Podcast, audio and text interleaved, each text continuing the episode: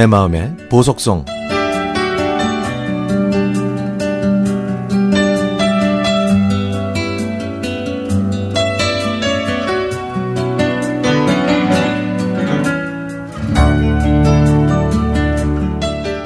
그녀를 처음 만난 곳은 YMCA 수영 강습반이었습니다.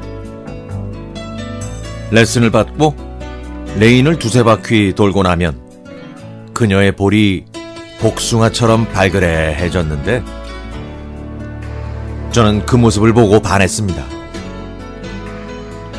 그녀의 집은 연신내였고 저희 집은 상도동이었지만 저는 저희 집이 일산이라고 거짓말을 하고 방향이 같으니 태워준다고 해서 만남이 시작됐죠.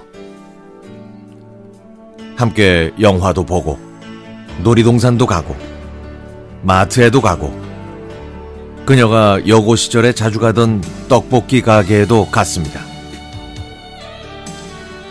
그렇게 달달한 사랑을 키워가던 그해 가을 저는 그녀와 함께 봉평 메밀꽃 축제에 갔습니다. 소설 메밀꽃 필 무렵에 나오는 산 허리는 온통 메밀밭이어서 피기 시작한 꽃이 소금을 뿌린 듯 달빛에 숨이 막힐 지경이다 라는 문장처럼 소금을 뿌린 것처럼 눈부시게 새하얀 메밀꽃들 사이에서 사진도 찍고 커다란 물레방아를 보면서 허생원과 처녀의 사랑도 떠올렸습니다.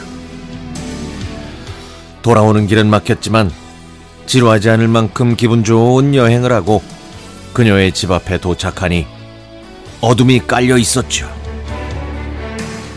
그녀의 집은 골목길에 있는 단독주택이었는데 대문 앞은 약간 어둡고 외진 곳이었습니다.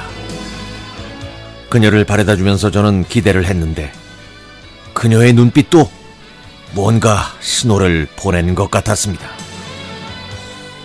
그녀의 집 앞에서 오늘 즐거웠다고 가볍게 포옹하면서 볼에다가 살짝 입을 맞추었더니 그녀는 미소를 지으면서 살며시 눈을 감았죠.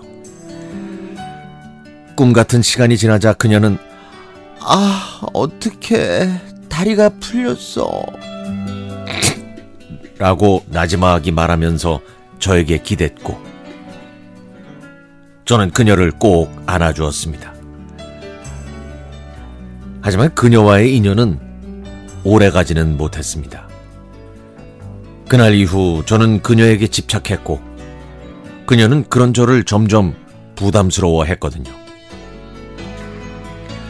그 전까지는 저도 밀고 당기기를 좀 했는데요. 그녀의 집 앞에서 있었던 그 달콤한 순간에 제가 정신이 나갔나 봅니다.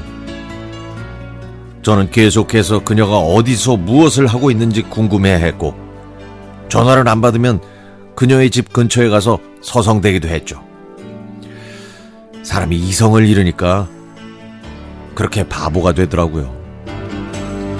그리고 그 해 겨울에 차를 타고 가다가 급기야 일이 터졌습니다.